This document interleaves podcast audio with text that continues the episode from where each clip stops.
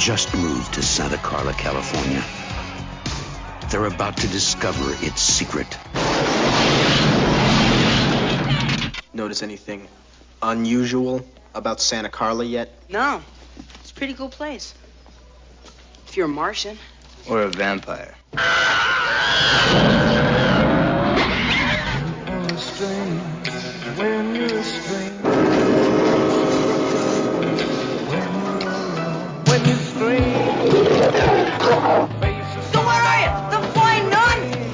Brother, Sammy. Help me! Stay back! Stay back! What's happening to me, Star? Get yourself a good sharp stake. Drive it right through his heart. You're a vampire, Michael. My own brother, a damn blood-sucking vampire. Oh, you wait till mom finds out, buddy. When a vampire buys it, it's never a pretty sight. Michael, they're coming!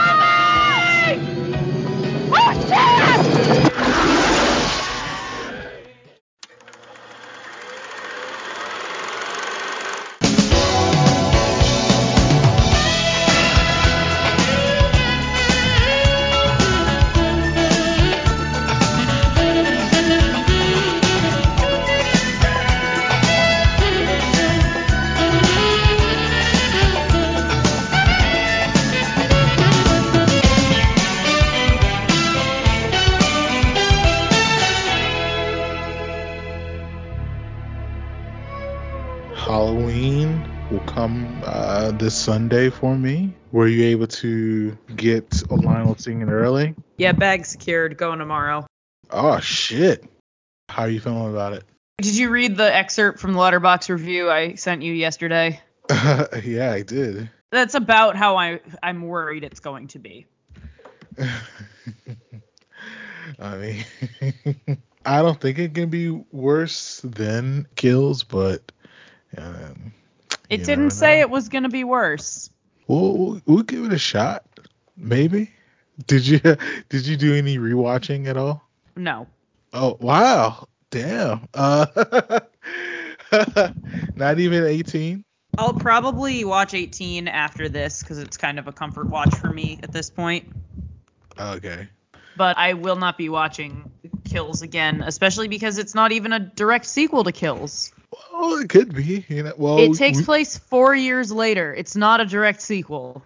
I mean, it's not directly, but it's the for I don't I don't understand. I'm like, it's not a direct sequel, and you're like, it, directly, it's not direct directly, and I'm like, right. So we're saying the same, the same So- words. Well, I mean, it's it is it's following kills, so it is in the lineage, but it's not like you know four hours later. It's Unlike the last one, which was you know it's a little what's a little uh 48 months. You know what's what's that to? So is this like what uh 20? Is it like 20? it's 2022, Oh, okay. So okay, so we're caught up. So we're caught up. which okay. is why it's a metaphor for COVID, I guess. I don't know.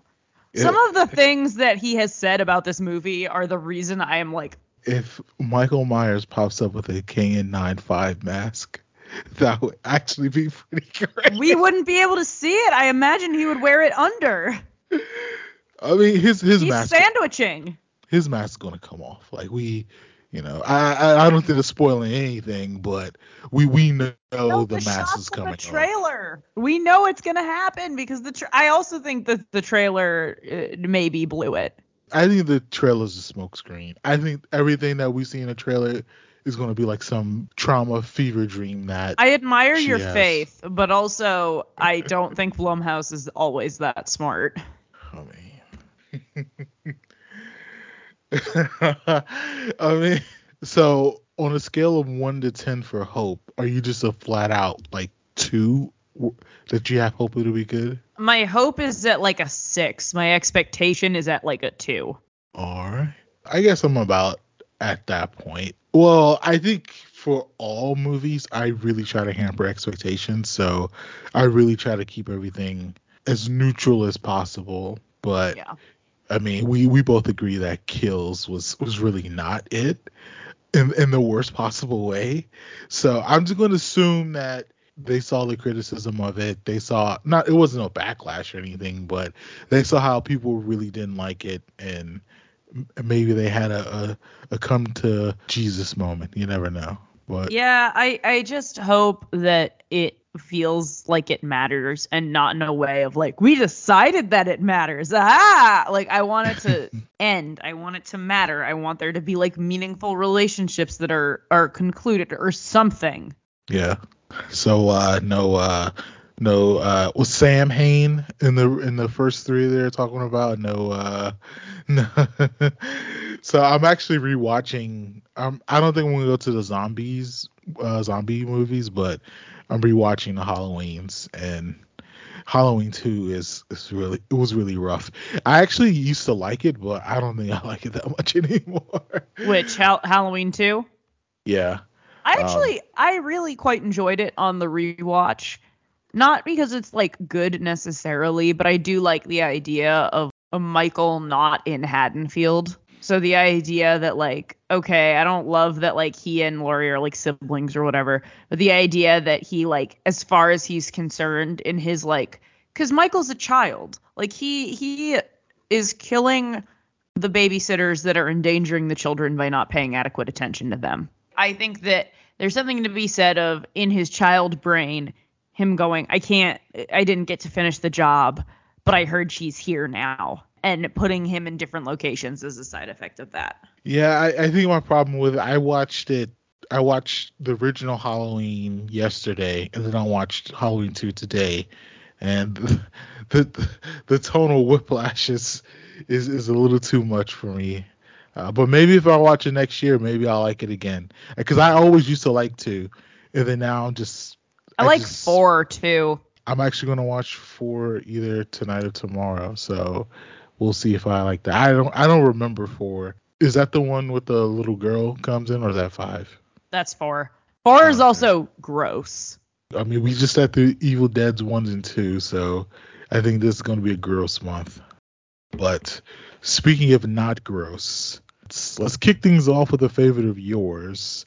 Let's kick let's kick it off with The Lost Boys. This movie fucks so hard. Why does it fuck so hard? First of all, I feel like it is perhaps the Joel Schumacheriest in in like a complimentary way. Okay. Like this is to me a film where I feel like everything about like Joel Schumacher as a director works really well. So between like the weird like aesthetic sensibilities that he has and and his kind of propensity for over the top character characterization all just fits in together and kind of creates this movie that even if it's not your type of movie or your favorite movie, it is a perfect puzzle piecing together of stuff yeah. even if it's not like your favorite picture on the puzzle. And I appreciate that. It also really perfectly like encapsulates this slightly different vampire vibe. Yeah. Like it's not necessarily about like elegance and like slow seduction. Like no, they're all fucking horny teenagers still. Yes, very much so. and that to me is interesting and i also think that and we'll we'll uh, crack some of this open later because like i have books we really went for it. But, like, the head vampire like wanting a family and knowing that he can't like get one through traditional means but trying to make it as like intuitive a choice as possible is so interesting and weird. And like that's so much more of a better take than like horny man wishes to eat woman. That's so much better Okay. All right. and I appreciate that like it takes the the trope set and iconography of vampirism, but does something slightly different with it than the Dracula story. Yeah. And I think that works really well. If anything, it comes across like almost like a Peter Pan story. I'm sure that's deliberate because Peter Pan's friends are called the Lost Boys as well. But I think that to me is a very refreshing take about it, and I think that it creates a really cool space for this movie to exist. And this movie has a cult following. Like I know this still. I have Yeah. friends who go to a Lost Boys themed LARP every year. Oh wow. Yeah. Yeah. All right. I think this is a movie for a lot of people. It was the first time that they saw vampires outside of the context of Dracula. Yeah. That's netted us a bunch of like cool, horny vampire goth nights. And sure, that's probably also netted us Twilight. But cool, horny vampire dance nights are great. Yeah. Yeah, you can you can see the lineage from this t- leading up to Twilight, so I agree with that. Yeah, but you can also see it in the way people dress to go out still. Yeah. The fashion of this movie really threw me, but in a super nostalgic and a super fun way. I think this may be the most 80s dressed of any movie that we've seen. I mean, Yes. I I know that when Harry Met Sally, it's actually so funny. Like Harry Met Sally in this film are really two different dichotomies because you have like the one like 20 something, 30 something, even 40 something year old dress when Harry Met Sally, but Lost Boys is like the street, like urban, like Yeah. city wear. And I really I found a lot of fondness for it, even though I, I didn't necessarily, you know, come of age in the 80s. But the iconography there is, is so it- it's so funny like the the big ass shoulder jackets like like the the popped and the loud colors and the grunge uh pre-grunge era like that was really fun to experience The Jim Morrison poster, just like in the background of like every shot. yeah The, the movie, I feel, also does a really great job of, and this will make a little more sense like later, but like the younger brother doesn't immediately throw out the older brother because he's a vampire. He tries to figure out how to help. yeah He's still his brother, and he knows this, even though this has happened to him. Open up! Stay back! Stay back! Sammy, help me! Open up! Help me! Sammy, open the window! Vampire! I knew it! I am not! So where are you? I'm your brother, Sammy! Help me! Sammy, open up!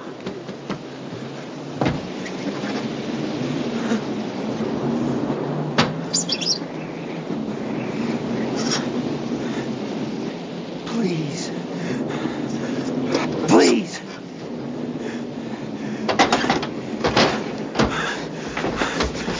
Thank you, sir. We gotta stick together, Sam. We gotta stick together, bro. What about mom? Just don't don't tell her anything. I don't know, Mike. It's not like getting a D in school or something, you know? I was reading this really interesting article, and it also comes up a lot. And the, the book I'm reading right now is The Monster Show by David J. Skal. I skipped to the vampirism in the 80s and 90s chapter. There's some really interesting discourse that Joel Schumacher, a queer man, wrote a queer and HIV acceptance and care fantasy with the Lost Boys. okay And the idea is that your family realizes that you are different and does not shun you. They try to figure out how to help you. They figure out Yeah. that you've been afflicted with something they don't understand and they try to help you. They try to cure you. yeah And in a lot of ways, your community rallies around you to try to protect you. And even the thing that they perceive as bad at the end of the day is also about wanting community and to feel accepted and cared for. mm-hmm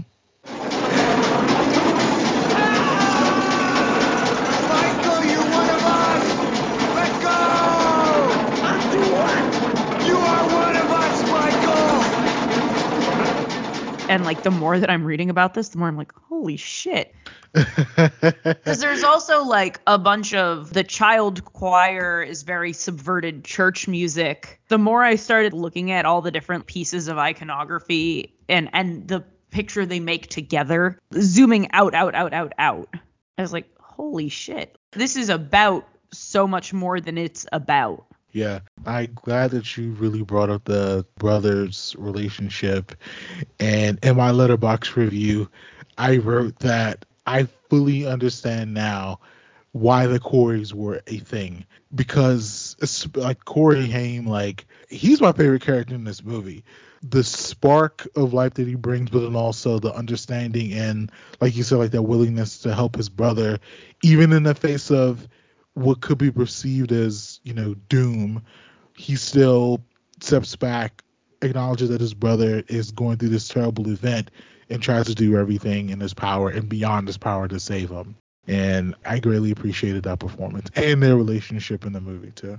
Yeah, and even the the comic book brothers Yeah. are trying to find a solution. They're trying to fix it. yeah. And I think that there's something really interesting about that. There are so many pieces of fictional vampire history. So whether that's through Bram Stoker or any of the other kind of existing narratives of vampirism not being curable, it's an immediate shun. There's uh, nothing you can do. You know, it's it's too late. If you get too close to the person, it's it's too late. Whatever, right? And there's some interesting research that, or re- not research, but like people have read journals and letters and things. I also have been watching Queer for Fear on uh, Shudder, which is a really great series that's worth checking out. Where Bram Stoker was maybe gay, Oh.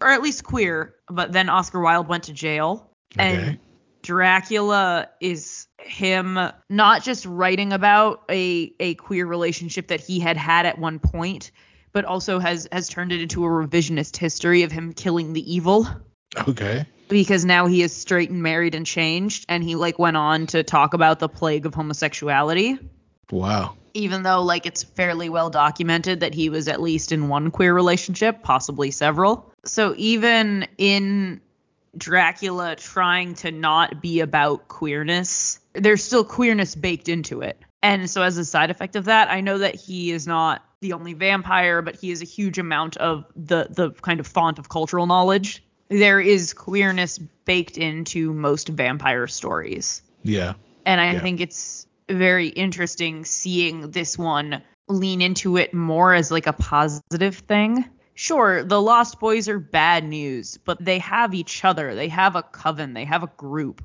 Yeah.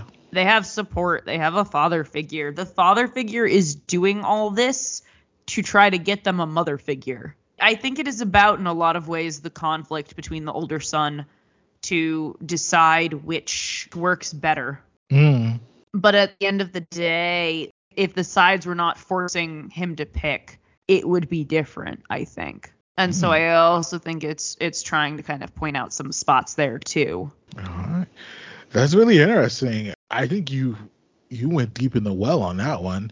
I think especially when the movie came out, I really remember just kind of like a cult following of it. But I think critically, a lot of people, or at least a lot of famous critics at the time, may have missed all of what you were putting down. But I think what you're encapsulating really goes beyond the surface.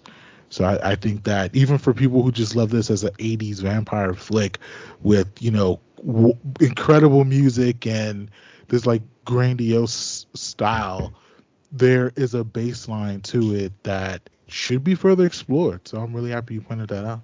I mean, this is one of the things that I felt fairly strongly about Schumacher's films for a while, and like I'm not trying to make excuses for certain things, but I, I do feel that there is an attention that he paid in a way that a lot of people didn't realize at the time because they couldn't get past the icing to see that there was a whole cake under there. Even in movies of his I don't particularly care for, like The Phantom of the Opera, I feel like is a great example where like he adds several scenes of talking that aren't in the show. But then I went to go see the show after having seen the movie and I was like, "Wait, so nobody like knows why any of this happens?" And they just all are like, "Yeah, it just happens." Like that what? The stuff that he added to something that a lot of people already consider a whole cake, by the way, made it a, a better cake, even though it's not the flavor I like. Yeah. And not everything in that movie works, and not everything in all of his movies work. But like, if all of his movies were houses, all of them have a basement. They aren't necessarily a basement you want to go into, but they all have basements. Okay. Because I'm, I'm thinking of the Batmans and. Uh... The Batmans are two things. The first one is they said make us a movie that families will love and we can make toys of. And he Very said it it can't be weird in the way that Batman Returns is weird. Sadly, yes. So he went in a very different direction with it. And I think Forever works pretty well. And then Batman and Robin is really like I read all these comics, I thought they were good. They said I couldn't use any of the ideas. I'm going to make a bunch of allusions to queer history, queer cinema, the present queer scene, and all of these normal people aren't going to know what hit them. And like that does work in the context of Batman. Unfortunately, in the context of the the film, because I think it did have to be PG and it did have to check all these other boxes that the studio wanted because they didn't want to have another Batman Returns. This is what we wound up with. Yeah. But Yeah. it wasn't because of a lack of thought put in by the director. Are you saying that we need to revisit Batman and Robin? No, but I think there's a reason that that comes up a lot. There's a really great video by this essayist who I'm sure I've mentioned before. I've probably even mentioned this specific essay before by uh, Patrick H. Willems Mm-hmm. about specifically the idea that the DC Comics has done recently that all Batman is canon, like all of it. Mm-hmm. and it's it's one continuous timeline of this person who it all has happened to this person and when they do comic-con exhibits now they have the batman and robin costumes in there and i think that by dc kind of letting tho- those movies back into the fold in a way that they kind of pretended they didn't exist for a while it's allowed a lot more of a, a queer audience to come out and go yeah that's my thing I decided I wanted to do drag when I saw Poison Ivy. I realized I was queer when I did this or saw this or felt this. This was the first time I picked up on the the subtext in the relationship between Batman and Robin. Whatever it is, right? But because all those thoughts were in there, they were then realized. Okay. But let's pivot back to the Lost Boys because I talked about Corey Haim and the relationship between Sam and Michael being something that I thought was not I thought like it is my favorite piece of the movie. Mm-hmm. From the character's perspective, do you have any favorite characters or not even maybe favorite characters, but characters that you think are the most interesting that deserve a, a look? I like the brothers a lot. I think that they're the heart of the movie and without them the movie doesn't exist. Yeah. But I also think that there's like a fairly interesting thing going on with Dianne Wiest. Wild kids. Oh, they're just young. We were that age too once. And better. bye bye. You have a generous nature. I like that in a person. My name's Max. Okay.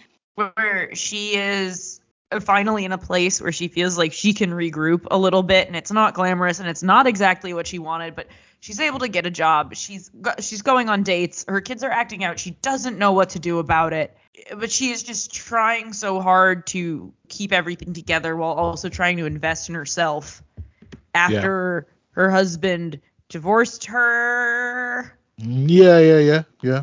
the fact that in almost every scene we see her she's smiling until she has a reason not to yes. as a character choice i find so interesting the conscious choice that this character makes every day like living in her father's weird hunting shack working at a video store in a like the murder capital of the the world is what they say but it would have just been the united states but to still like smile until given a reason not to smile is such good character work that she's doing Yeah, I think the only thing that we watched of her so far was Edward Scissorhands, but she's like the consummate 80s mom. I think isn't her she in the birdcage too Oh yeah, yeah, yeah, that's right, that's right. I think my favorite movie of her though is from '89, Parenthood.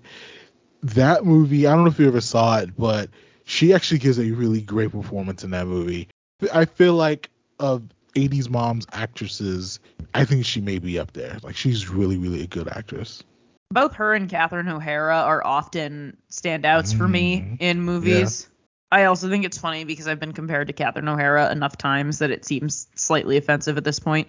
But that's fine. But yeah, I think that that dynamic is really interesting. I also like the Frog Brothers. Me, Edgar and Allen. Yeah. that was a cute name. I was like, okay, you got it. Yeah. but that's also a very classic vampire movie of them. yeah. but appreciate that even though they're like portrayed as on the other side of the tracks or violent or like this kid wants to be Rambo, look at the way he wears his headband. Yeah. They still again try to figure out a way to help before they try to figure out a way to blow it up. They're like, "Oh, the brother can still survive, but we are going to have to like do some messy stuff." Mhm.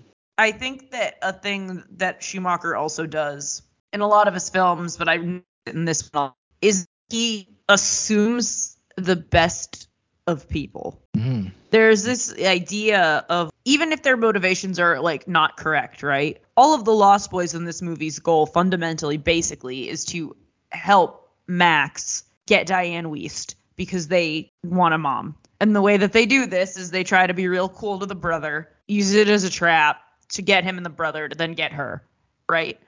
Mhm. Even if their motivation isn't good Yeah. they just do it. And everyone who thinks they might be able to help, help. Yeah. What do you think about the character David and Kiefer Sutherland's performance? He's good. There's not a lot of character to characterize, I feel. But it kind of doesn't matter because he so thoroughly passes the vibe check. okay. Like I, I'm being very serious. Like, what is Yeah, the tone of the movie without him? Yeah.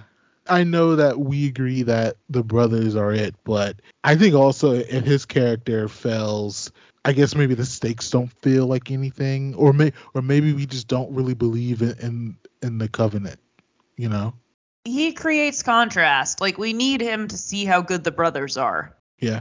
and also just from like a bone structure perspective like Hilarious. he looks oh seriously he looks so different Yeah.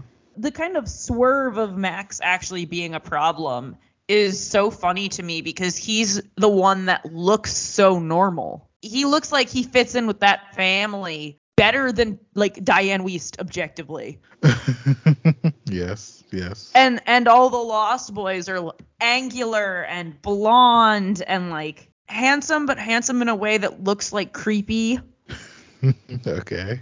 well that's the point Yeah. but still you know what i mean they've got they've got those deep grooves under their cheekbones and really protruding brows which are objectively good looking but also monotonous enough to be a little threatening yeah. and also how most other vampires are described.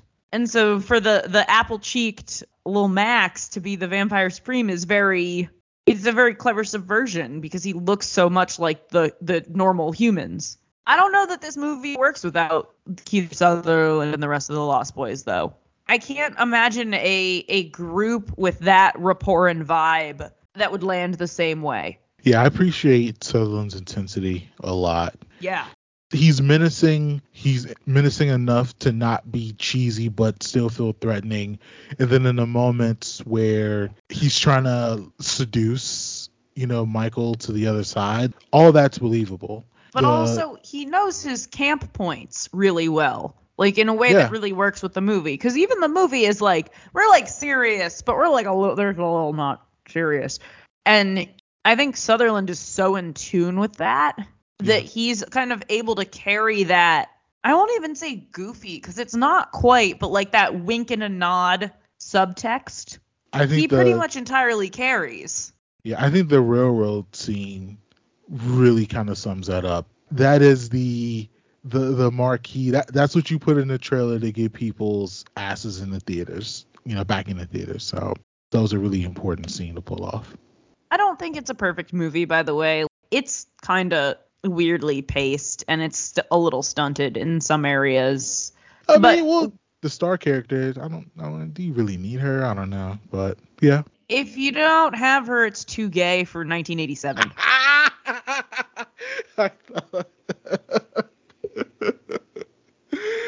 Yes.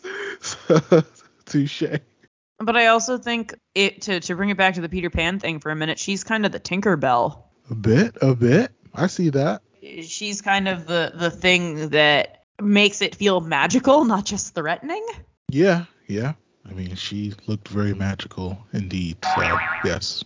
Yeah, and I like the idea that they use her for that because they know they have it. Like she's bait. She is textbook bait. Absolutely. Yes. Absolutely. Yes. And yeah, it's not necessarily perfect. Uh, so I gave it a three out of five on Letterboxd, and there's silly moments, but at the same time, I don't care if something is silly as long as everyone is bought in. And I Yeah. think that for this one, and you know, I think a lot of like October and horror and scary movies, like you need buy-in from everyone. So if everyone's gonna go camp, it makes the audience want to go camp too. So I think everyone bought in, so I, I appreciated it. Anything else you want to shout out for Lost Boys before we pivot? No, I, I gave this one a three and a half because I think a lot of it is that it does just hit a lot of aesthetic buttons for me Yeah. that I really like. And I also, I, I guess this is a, a shout out in this case. The music of this movie. The muscle bound singer at the very beginning. like that was perfect. Don't even get me started on Sexy Sax Man, okay? We need to have a whole side podcast about just him. It's going to be six uh, episodes in a movie. You talk about going for it. He was going for it. He was Yeah. going for it.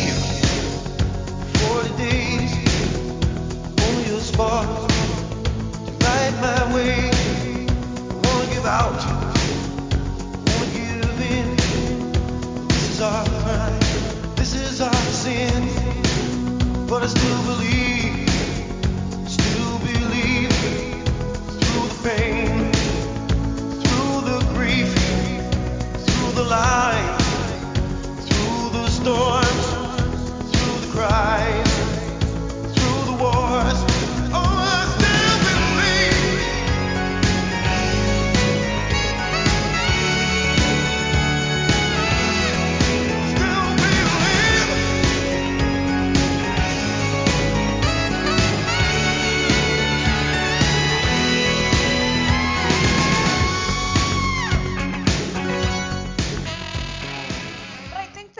the best movie, possibly of all of Schumacher's that I've seen anyway, of like mix mix of camp and legitimacy. It felt like working during the week and going camping on the weekends because you loved it. Ooh, I. Ooh. Have you seen Flatliners yet? No. Hmm. I think. Ooh. I think Lost Boys may do the camp better, but Flatliners has a lot of campiness to it that I definitely appreciated. But I think the idea of the balance that you're talking about between both worlds, I think I have to agree that Lost Boys is the best that he has done for that. Of the movies that we've covered this year, or this this season, I should say, is this your favorite? Let me throw out a couple of names that we covered. E.T., Aliens, plural, Moonstruck, Steel Magnolias, Terms of Endearment, Dirty Dancing. I think maybe that is up there for you. Yeah. When Harry, when Harry Met Sally, Bull Durham, definitely not Blonde, uh, and definitely not The Evil Dead, so we can rule those out very easily. This is definitely in the top three. I think for me right now, just looking at the list, it would probably be Dirty Dancing, When Harry Met Sally, Lost Boys, Bull Durham, and then Moonstruck. I think are my top favorites All so right. far. That Morrison poster was like a ghost throughout the whole fucking movie. Yeah, but also like Jim Morrison, famously kind of a ghoul I mean, who goaded yes, who goaded people into doing things they were uncomfortable with and Yes. treated them like ass. No wonder those people idolized him. That's their whole MO. very true, very very true. Live from an undisclosed location in a basement in New York City, it's me, Krang, ruler, well, mayor of Dimension X and the producer of the hottest new pod in that dimension or this one, the Shredhead Pod, starring the Blasian Batty, aka Google Chrome Dome, aka Ado Nobu Nigga, aka my best friend, Oroku Saki, aka the Shredder. And we put aside our differences with the Ninja Turtles to be your weekly source of hot takes, sports, and entertainment news. Stay all the way and hear who Saki has named as his Cretin of the Week, and find something valuable in the Shred Commendations. So we'll see you on Apple, Stitcher, Spotify, or wherever your pods are casts. The Shredhead Pod is a member of the Hyphen Podcast Group.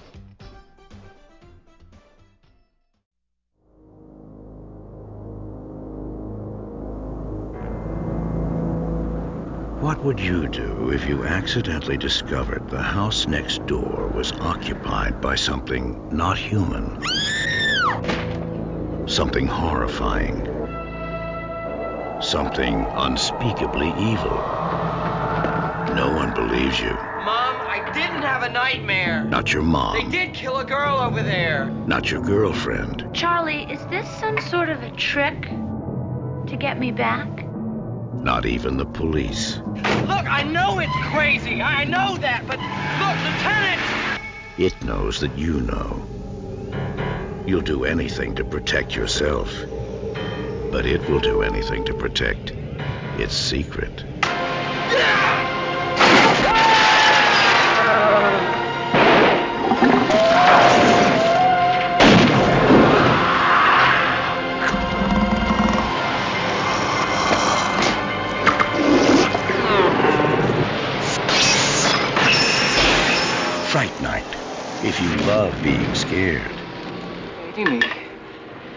Could be the night of your life. Fright Night. Coming to your neighborhood this summer. Pivoting to not necessarily my favorite vampire or not necessarily my favorite horror movie, but a movie that I appreciated a lot when I watched it in high school. I haven't I didn't watch it for like a number of years and I just rewatched it and I still have fondness over it, but let's kind of talk about 1985's Fright Night. So, was this the first time you you saw Fright Night? Yes. And obviously, we're it's a it's a big tonal vampire shift from what the Lost Boys was. Oh, I wholeheartedly disagree. Oh, really? Okay. This is if the Lost Boys was made by straight people. Oh, okay. the reason I said it's different is because that familial piece of it, I don't necessarily think that piece is very much there, but let me pass the rock off to you. Take it No, away. so if we're just if we're strictly speaking tone, I would argue that there is not a significant shift in tone between these movies. Okay. If we're talking about like subtext and stuff, then yes, there's a significant amount of difference. Although there is also objectively queer representation here. Let's get into it. Let's get it. So first of all, I will just say uh, this is the first time in my life that I was attracted to Chris Sarandon, and it made me upset. Um, oh, this movie's big horny boy. I watched this movie with Greg, my friend Anders, and Anders' wife Carrie, and I don't know that Greg knew what to make of how I was feeling about what was going on. It was a it was a low neck sweaters, wasn't it? That neck It was, was- out, it was- boy. there is just something about the very calm confidence that he projected in that movie. Man, the way he was like gliding through the club, he wasn't walking, he was levitating above the dance floor. We will get to the club because I have a lot of feelings about the club. uh, specifically, did you watch the movie with like uh, subtitles so you could see the lyrics? No. Oh man. I, I'm so glad they chose to go to club subtext. There was just like a very calm confidence that he projected of just like, I will get you and you will like it. That was like very like you will like it. that show was great. It was great. I know. But also, I think the other thing that I appreciated about it is he was just kind of there to seduce everyone. He was. He, he like came and was like, "Oh, I was just having drinks with your charming mother." Oh, if if he didn't walk in, his mom would have got it too. yeah, no. I'm like, I'm here for it. I like that their take is what if vampires were just horny for blood? Yes. And I, I'm into that. And I also like that the the grand villain scheme is basically I'm gonna cuck you. That's cure. That's so true. The only thing that I wish had happened is that it like I I wanted more of that. I wanted more of the interpersonal intrigue because the last third of this movie is just them like fighting in his house yeah. and it is a slog. Yeah. That that I- piece of it is a little rough. I Yeah. found myself checking my phone like 12 or 15 times during that sequence. Yeah, it's just a special effects orgy at that point. It, it is, yeah, but it's not even that special. Well, for the time, it kind of was a little bit, but I yeah, but, but a lot of it's just like there are boxes in the basement. Like, let's, sure, fine, okay. Let's ooze green goo out of this half vampire, half human being. Uh, that was fine, but like all of that could have been condensed into like maybe 15 minutes instead of 40. Evil dying like and taking like five minutes to die. That was a little bit rough. I see. I was hoping that they were gonna like. This was when it was gonna tilt into like, wait, is this a comedy? I don't think this is a com. Like, but that like uncomfortable place that sometimes horror movies go, Yeah. where you're like uncomfortable for so long you start laughing. But it it didn't do that enough. Yeah, and even that, like the evil dying part, I think it hit me this time around. I was like, we're just watching an old man murder a teenager, and him feeling very bad about it. But can we, you know, let's move beyond these complex feelings a little bit. So Yeah, but also if that was what they chose to invest in, right? If they were like, let's really examine how people feel killing vampires that were once their friends, yeah, or at least people they knew. That's interesting. But they don't really invest in that. They just invest in like, ah, the youth. That seems to be about all he feels. But also, he thought Ed was annoying the whole time. So I feel like he was kind of, even though he was like, I hate killing children, there was part of him that was happy that he didn't have to deal with that children anymore. big. It wasn't. At least it wasn't me vibes. Yeah. I know at one point, apparently, Peter Cushing was approached for this role. Oh, really? Yeah. And he was like, no. No, and fuck you. But I do wonder if the kind of deftness of those feelings between like, thank God that kid is dead, ugh, and I can't believe I just had to do that to a child, and I can't believe I wasn't able to protect that child from that in the first place. I don't know if he maybe would have had more ability to express that blend, but I did not really pick that up from from that particular actor. And so then making it that drawn out just made it very clear how not in anybody's like league they were. Yeah. We kind of talked about the camp of Lost Boys. I think my favorite part, I don't know if this is considered Easter egg or not, but I love this shitty vampire TV show, like TV movie that they had in the Yes. beginning, where he's trying to do the stake in the heart, but the stake is backwards. That was a pretty silly ass gag, but the silliness of this movie, I appreciate it.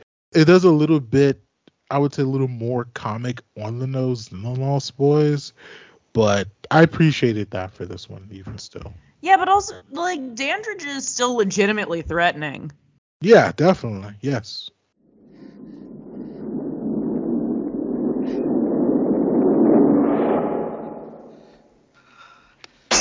Hello, Edward. You don't have to be afraid of me.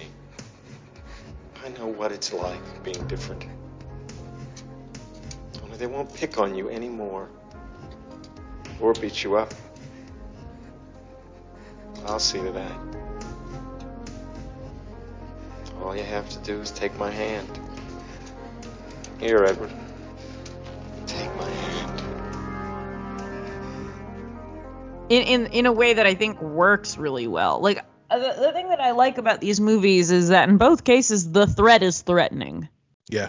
Without these movies, I don't know that we get Scream. Hmm. I'm not saying these movies specifically, but these type of movies. No, yeah, like of all the wild stuff that the 80s gave us, if you look at these two movies, then like a movie like Die Hard, they understand the stakes of having a great villain. So the 80s did give us that, and you know, capitalism and crack, but that's another Yeah. conversation. But but we we gotta talk about Ronald Reagan's coming down the track, gonna sell some crack. Anyway, yeah, no, I also think though that self-awareness, even metatextual self-awareness, is a big hallmark of the 80s. Nightmare on Elm Street starts to do these too. yeah, and and I think that that is like the success of those and the success of movies like these, which are not quite as like on the nose about it as the nightmares, but still exist in that like space between. allow for other stuff like that. And it also allows for shit like Gremlins too.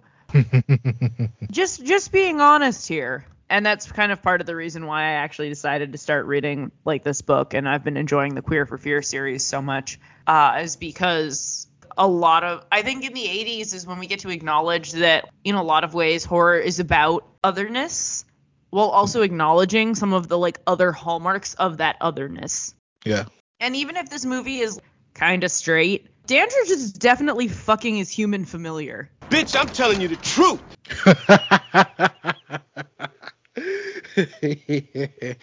At least getting a handy every now and then. Yeah, and like and and the fact that the movie makes such a non-issue of it. Yeah, that's- that's just his like- manservant. Pretty revolutionary for 1983. 85. 85. 85, sorry. Yeah. Uh, but also like he's fucking a teenager, so we should probably think about that. But it's we don't have to think about it a lot. So not a lot. He, he's like 800 years old, you know. It's- it's- he should know better. He It's should the definitely know same issue that's brought up in Twilight. It's fine. Um, but also like I would. I mean, yes, she was she was doing very right. Also, I think we can now pivot to Jerry the sex god. He was Oh, okay. The fact the fact that his name is Jerry is the only problem I have with this movie. that has to be a covered name. His So- name I I just like everyone's like, oh, it's Dandridge, and I was like, ima- imagine every time they were like, but Dandridge is a vampire, and instead they said Jerry's a vampire. Oh like Oh my god. it's it's like if you go through the whole Matrix movie and remove Neo and call him Tom every time. It doesn't work. Hilarious. but he was pulling some bad ones. Oh, he had a he had a roster. Like and and he had portraits of the roster. He had painted portraits of the roster. this is a Coxman from generations ago. He is significantly older than I thought in real life. When he recorded this, he would have been about 43 ish.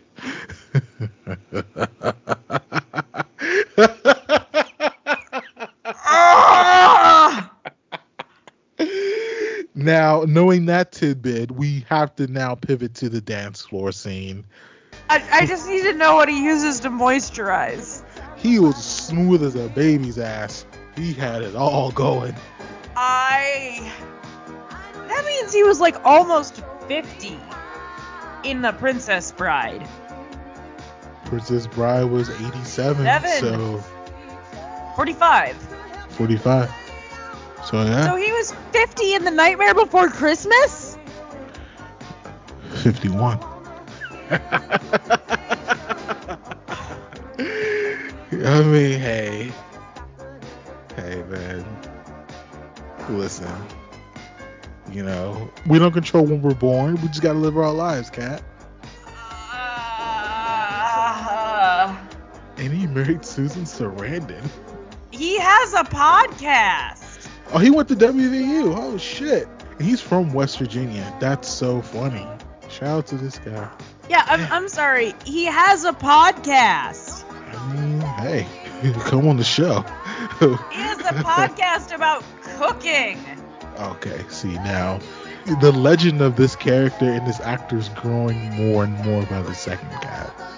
I, I, yeah. I gotta get on this fucking podcast.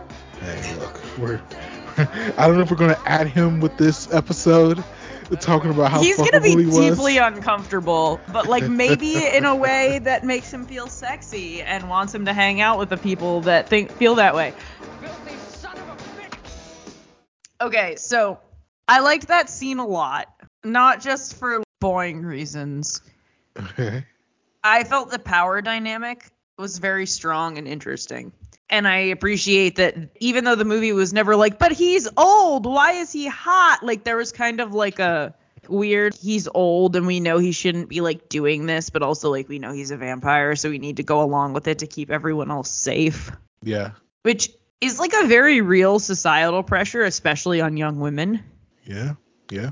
But I also think it's very funny that all the the songs in the club were like this is wrong, but it feels so right. I never thought I would want this. When he looks at me like that, I'd do anything he said. All of it is so on the nose and terrible. It is. It's terrible, but I was I- just waiting for like I would stick my neck out and he would bite me and turn me into a vampire and I would be like, cool. That's the like level of on the nose. One I think one of them was literally like, he's a monster. And I was like, Oh, is he movie? Is he? hilarious. I mean, but as the youths like to say, they choosing and she was choosing, and and, and Brewster was not getting chose. Except that she was not choosing. Ooh, actually, you know what? That let's he have this straight up conversation. casts glamour on her. Is it, or is he just looking at her and just standing still? All right. I mean, do you want me to get on my vampire soapbox and talk about how they basically have roofie magic? Because I will. I think he just did. like in many iterations of the myth, they have this ability to basically cause calmness and feelings of trust, almost like being sedated, hmm. so their victims wouldn't shout, so they could like feed in back alleys without people noticing. It's pretty clear that that's what he was doing. Well, yeah. But also, I'm sorry, if someone old enough to be your parents is looking at you like that in a bar and you're 17 years old, 16, 16, we'll say 16, we like- don't even know. and you know you're not supposed to be in the bar, there is something to be said for the dynamic of like this older man thinks I'm hot. hmm Never even mind like the toxicity of that. But for a lot of people that is like a weird like moment of so what do I do? And that seems to be how he gets her initially, but then as the time goes on and they have more face-to-face contact, that's where the glamour comes in. And it, it's pretty clear that when he notices Brewster noticing, that's when he starts making her do sh- provocative shit. the dancing, you know, we talked about dirty dancing, doing the freak. I mean, that's in the neighborhood. That is in the neighborhood. Right, but he does that specifically to try to like get Brewster to come rescue her from her like from his degeneracy. like that's the thing that gets him like more upset and like we've got to save her than even the fact that like he's a vampire really. Yeah. But you know, the funny thing is with you know, Dandridge character and even Amy, do we even really care about Charlie? I kind of care about the old man, but do we even care His about first Charlie? name was Charlie. exactly. It doesn't even matter. It does not even matter. I mean, no. And I kind of hoped that the stakes were gonna actually kind of matter. Like it wasn't all gonna neatly resolve into a clean little bow, except for evil. But evil was also super annoying. Also, did you perchance take a gander at evil's Letterboxd bio? no, hold on. Oh, may I share this with you? Yes, you may. Stephen Geoffreys is an American actor who started his career in mainstream movies and on Broadway. After receiving a Tony nomination for his acting work, he made the decision to enter the adult industry, performing in over two dozen adult gay films.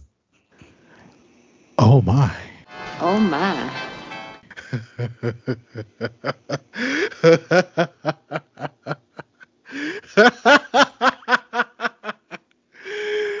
oh man, I sure know how to pick them. I know how to pick these movies, cat. Other than Evil Dead's. I looked that up in the middle of the movie after "You're so cool, Brewster," uh, and then I was like, "Oh." So you're saying you have not checked out his adult work? That's it. That's what you're saying right now, though. Not not at this time. Oh man. Yeah, th- that porn may be so old it may not even be online anymore. That's a VHS only find. I'm sure if I were to like get googly with this, I could find something. I mean, hey, that's that's what the internet gave us. A gateway to porn. Do you want me to link you when I find it? Is that what you're asking? Um, no, no, thank you. I'll pass. But I appreciate the consideration. I appreciate the consideration. Are we gonna share it on the show Twitter? If you give me the green light, cat, we will we will link erotica. I feel like maybe we shouldn't. Um, Yeah, maybe not. I feel like we've got a good podcast going here. Oh man, I think I think we rebounded from the Evil Dead speed bumps. So hopefully Halloween ends is not another speed bump. Hopefully when we record it will be a joyous occasion. Even if it's bad, I hope it's interesting. Ultimately, I think that's kind of what you want from a movie. Have have some level of interest that you can at least see where they were going, even if they missed the exit. Like you can at least see where they wanted to go. Because kills, that killed me, brother. that shit was not good at all. Yeah, no. If you've enjoyed the episode, please subscribe, rate us 5 stars, leave a review and tell a friend to tell a friend. Follow Cat, at cat, underscore, Chinetti, on Twitter, Twitch, Instagram, and Letterboxd. Follow Marcus, at Showin Maglove, S-H-O, W-I-N, M-A-D-L-O-V, on Twitter and Letterboxd. Follow the show on Twitter at Cat and Mark. This podcast is executive produced by Kellen Conley and Eric Greenlee. Thanks for listening. We should do this again sometime. This is a hyphen podcast production.